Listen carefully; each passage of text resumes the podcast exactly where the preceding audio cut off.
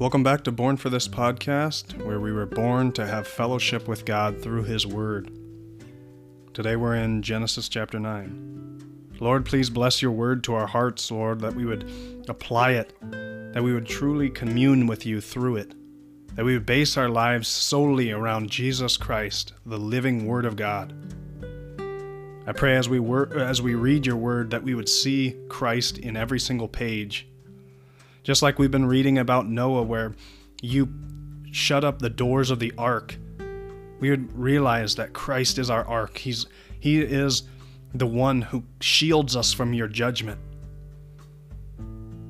Thank you so much that we would see that just like you baptized us in water, you baptized the old world in water, cleansing the world of unrighteousness.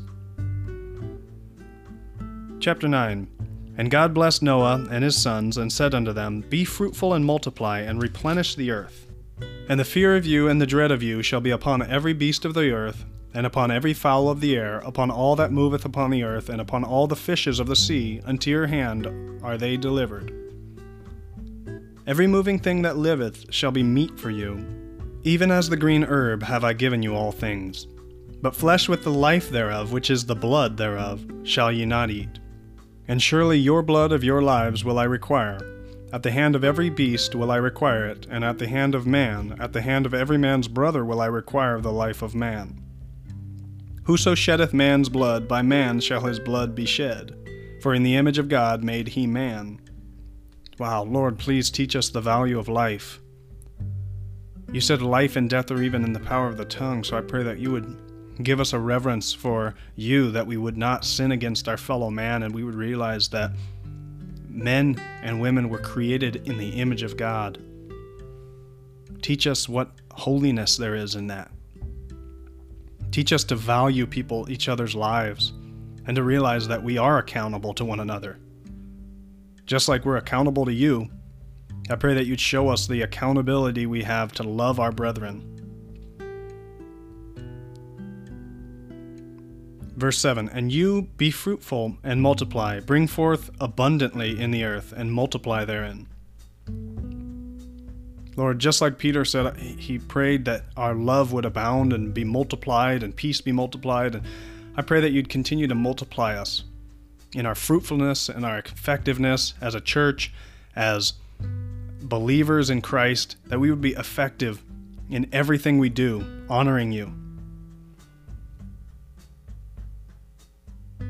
Verse 8 And God spake unto Noah, and to his sons with him, saying, And I, behold, I establish my covenant with you, and with your seed after you, and with every living creature that is with you, of the fowl of the cattle, of the every beast of the field with you, from all that go out of the ark to every beast of the earth.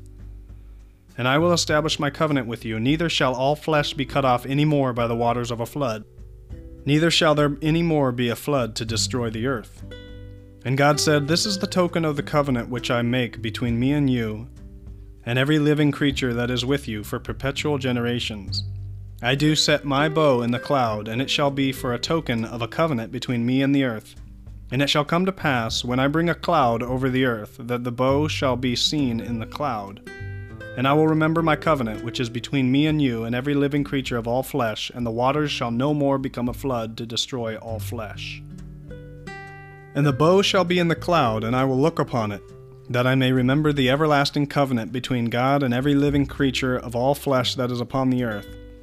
And God said unto Noah, This is the token of the covenant, which I have established between me and all flesh that is upon the earth. And the sons of Noah that went forth of the ark were Shem and Ham and Japheth, and Ham is the father of Canaan. These are the three sons of Noah, and of them was the whole earth overspread. And Noah began to be an husbandman, and he planted a vineyard, and he drank of the wine as was, and was drunken, and he was uncovered within his tent.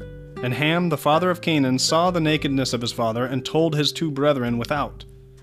And Shem and Japheth took a garment, and laid it upon both their shoulders, and went backward, and covered the nakedness of their father.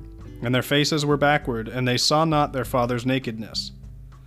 And Noah awoke from his wine, and knew what his younger son had done unto him. And he said, Cursed be Canaan, a servant of servants shall he be unto his brethren. And he said, Blessed be Lord God of Shem, and Canaan shall be his servant. God shall enlarge Japheth, and he shall dwell in the tents of Shem, and Canaan shall be his servant. And Noah lived after the flood three hundred and fifty years.